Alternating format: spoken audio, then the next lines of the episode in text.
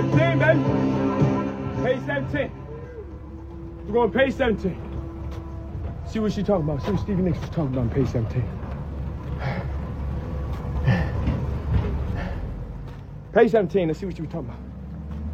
See what you were talking about. The psychology of daily routine. The most successful people in history, the ones many refer to as geniuses, in their fields, master of their crafts, had one thing in common. Other than talent, most inherit to rigid and specific routines.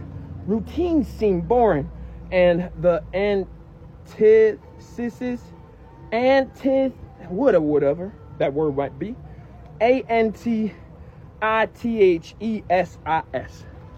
Anybody know what that might mean? Antithesis? Antithesis? Is that saying that right? If I did, what is an antithesis? Break it down, break it, break it, break it down. Break it, break it down. Short Cast Club